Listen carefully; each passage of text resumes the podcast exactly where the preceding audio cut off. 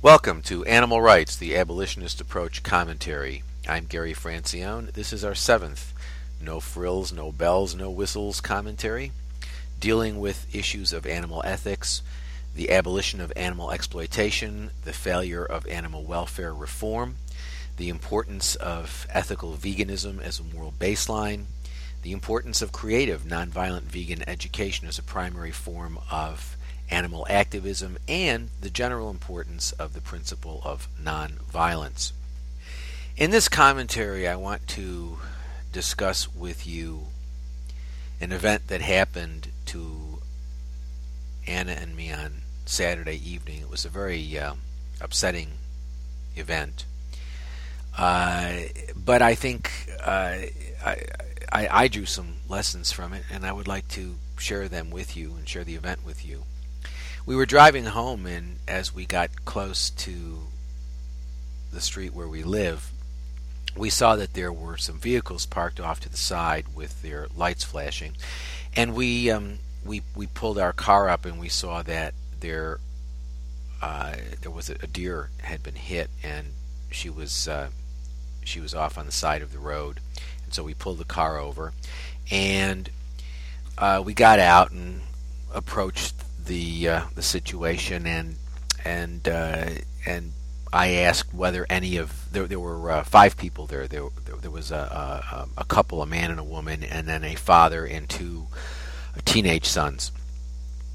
And um, I asked if any of them had hit the deer, and they said no, no. She had been there when the uh, when when the man and woman who were apparently were the first to see her came on the scene and pulled over, and then the other the other three came, and uh, and there was a discussion. They were talking about how horrible it is that someone would hit a deer and leave her in this way and uh, not do anything. It's obviously, that she's suffering, that she's she's injured, and uh, and just leave her and not do anything, not even stop or or uh, attempt to do anything and they were talking about how horrible this was, and and um, and then we all uh, and and the, the the the man from the couple was on the on the on the ground sitting next to the deer, and he had his arm around her, and he was petting her neck, and he was talking to her softly, and and um, he was obviously very concerned. He felt you know he he was expressing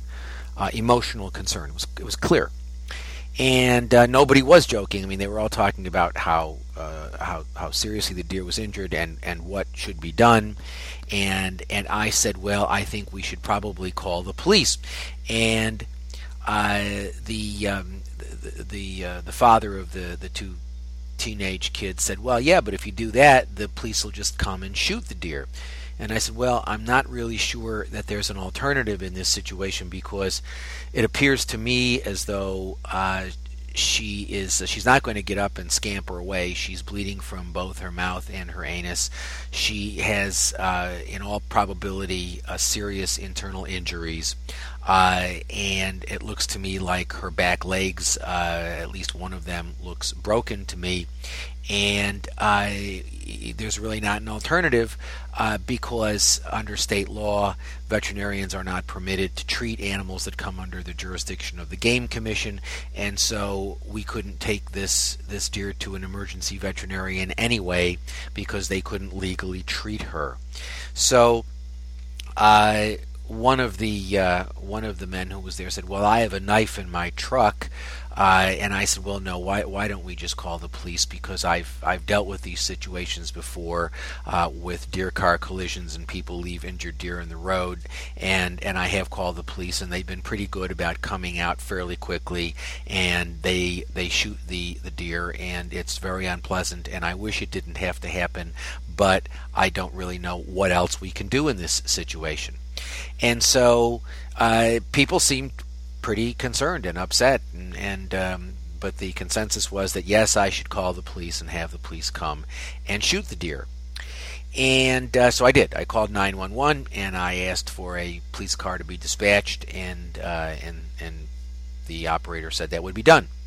I got off the phone and um, and we were all continuing to surround the deer and someone and I don't remember who it was I, th- I think it was one of the the um, the the the younger kids. Uh, they, were, they, were, you know, 19, 18, 19 years old, and one of them said, uh, "It's a real shame because somebody should really eat this deer."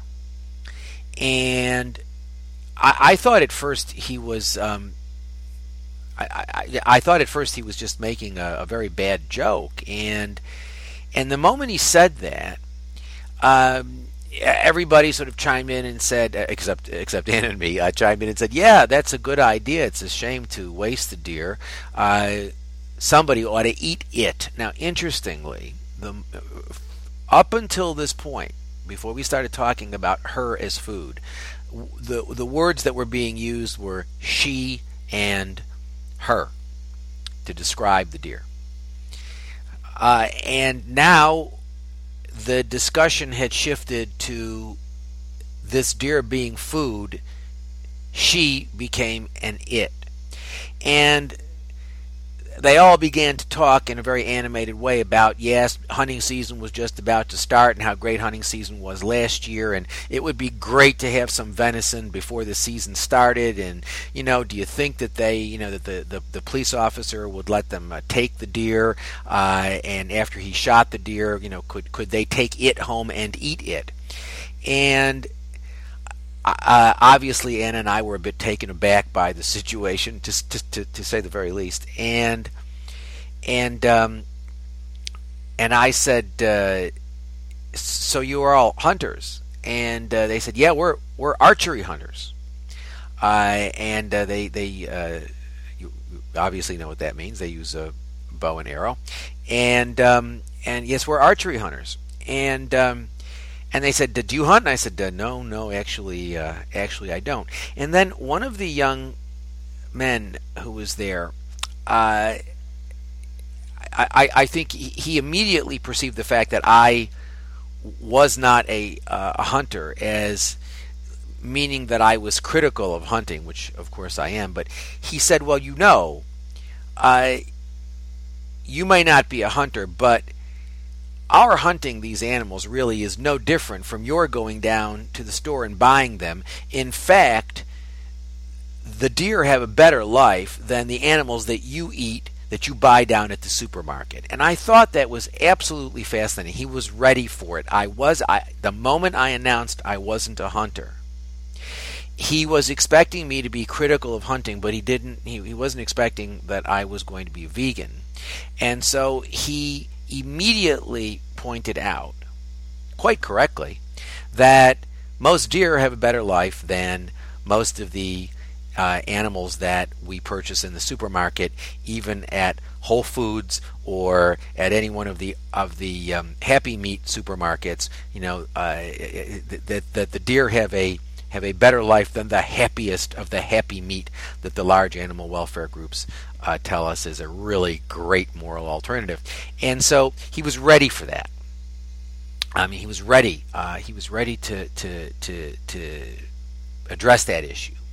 And I said, well, I said, I, uh, I said, I don't need animals at all.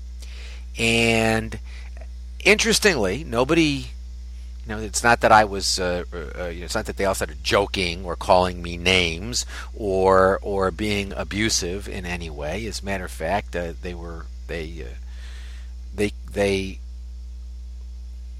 indicated that they were understanding of that position. They said, "Oh, okay." And then I said to them, "You know," I said, "Let me ask you this: as somebody who who doesn't hunt and eat animals, and and who who finds it very troubling." Finds all of this very troubling. When you guys go out and shoot deer with bow and arrow, you obviously don't kill them immediately. And uh, and and and how do you feel about that? And the man who was sitting on the ground, who was petting the deer, and he was still petting the deer, he said he he then he took his other hand and he said, well, he said he said this is where I always try to I try to hit them I try to hit them in this area, this lung area, because if you hit them in the lungs, they go down pretty quickly. And and then everybody was chiming in saying yes that's the way to do it. And and and one you know one of the younger men said um, oh well you know last year was my first year and you know and I, I I shot the deer and the deer went down almost immediately. And and uh, you know if you do it carefully it's you know and and but but everybody acknowledged that there are a lot of deer who get shot in places which um, in which they don't drop in which they're able to run off and then they die in in uh, lingering situations we discussed that and it was fascinating to me that we were having this discussion while this deer is alive, while this guy is sitting on the ground, petting the deer, and while all five of them, none of the five of them stopped to eat this deer. None of the five of them were thinking about that until the discussion developed. They were they were there because they saw an injured deer at the side of the road and they weren't exactly sure what to do about it. And and um, and that they were concerned and they were outraged that someone would hit this deer and would leave the deer at the side of the road. But and then the police did come. The deer was killed, and the uh, the father and two sons took the, the deer off to their house and and uh, I guess butchered and have probably already started eating her. Um, in any event, it was a very interesting experience. It was a horrible experience, obviously, and it was tragic. It was uh, it was one of those things where after it's over with and you go home, you just sort of sit quietly and you don't say much because it's uh, it was profoundly upsetting. But and I wasn't yesterday able to actually do the podcast. I, I tried to do the podcast and I really uh, wasn't able to. I was still pretty upset about what had happened the night before, and I and I still am. But I want to share with you a couple of thoughts. One is this whole incident indicates what I'm talking about when I say we are a society in which the delusion and the confusion about how we think about our relationship to non humans is so incredibly deep. It is so pervasive that to try to compare speciesism, I can compare it morally with other forms of discrimination, but as a sociological matter, to try to just to compare it to other institutions like human slavery, where there was a lot of opposition and there was a lot of awareness. I mean, human slavery was always a very controversial situation. Or when people talk about the Holocaust, which was a, a, a, a an event that was organized, it was a top-down event. It was organized by uh, a relatively small number, number of people. Obviously, there had to be people who were complicit in it, but nevertheless, it wasn't something that was consumer-driven. It wasn't a, it wasn't a demand-driven uh, uh, phenomenon, and there were a lot of people who were opposed to it. Um, in our society, the consumption of animals for food is pervasive. People don't even think about it.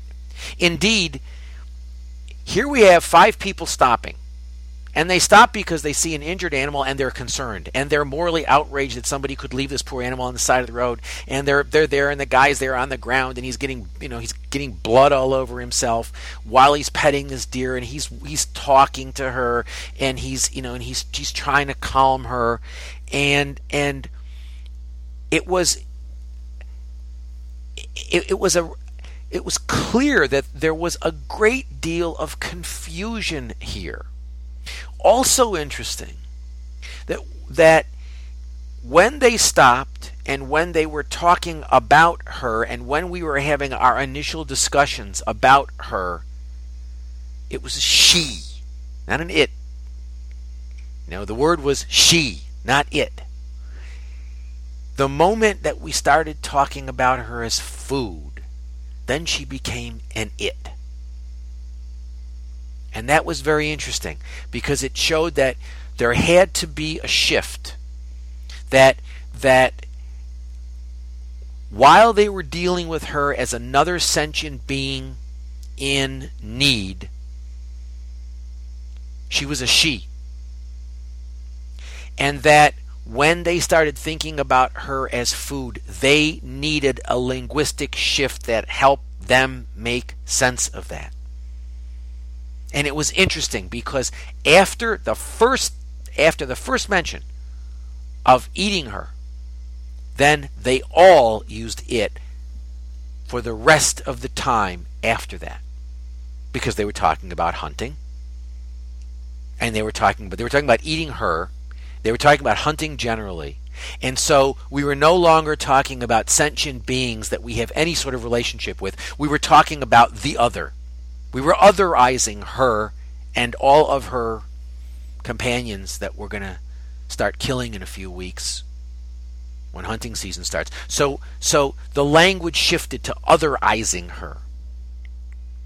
It was also interesting that the moment I said I wasn't a hunter, their initial response, or at least that of the of the uh, the kid who had responded to me, um, was, "Yeah, well, but before you criticize us because you're not a hunter,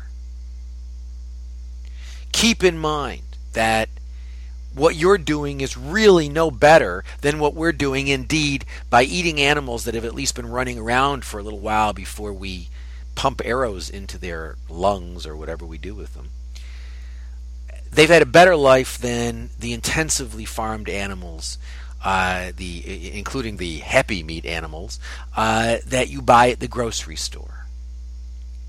And it was interesting that that was that's was his immediate thought. And I, I, what resonated in me was, I used to go to a lot of anti-hunting rallies. I used to be invited to speak at them, and the last one I went to, I remember it very, very clearly.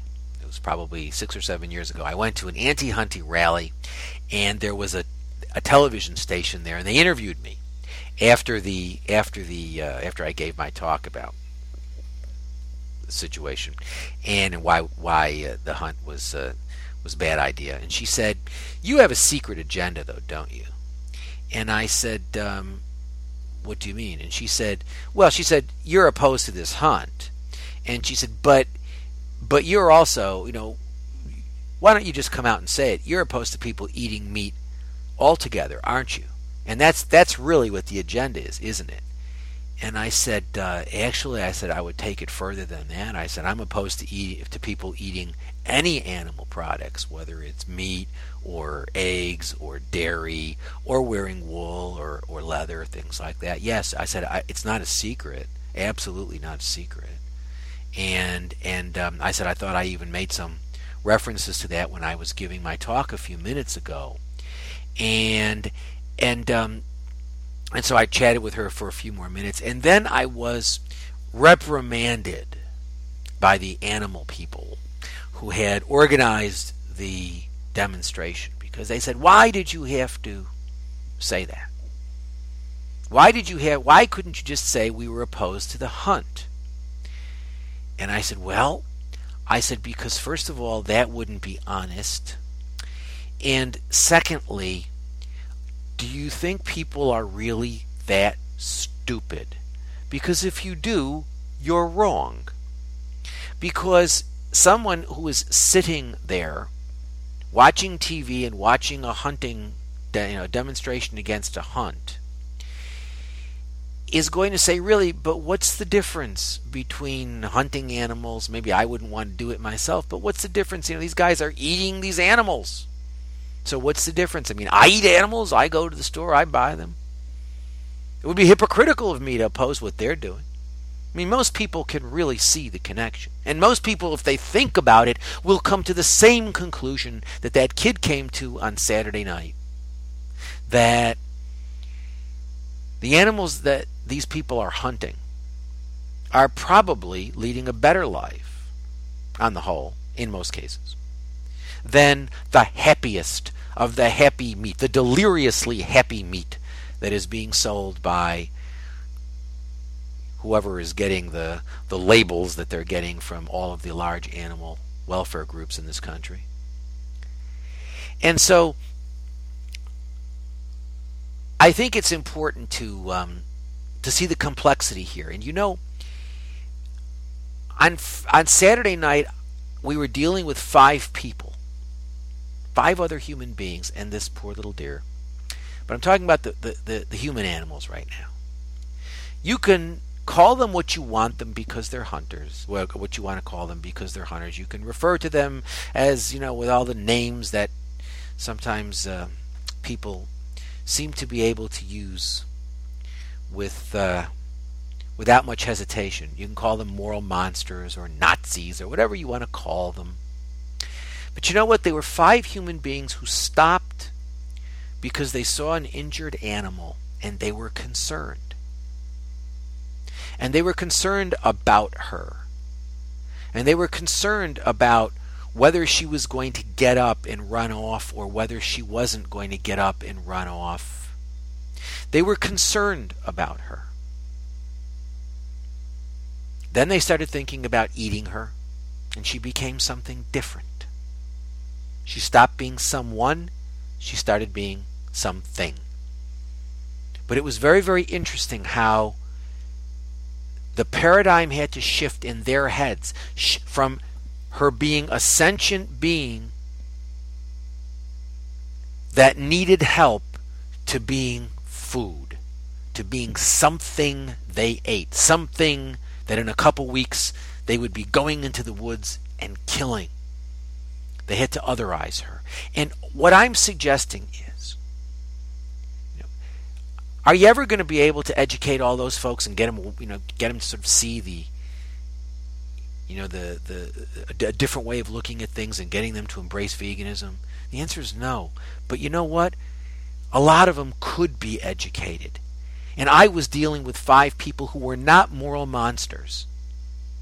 And if I wasn't in that situation,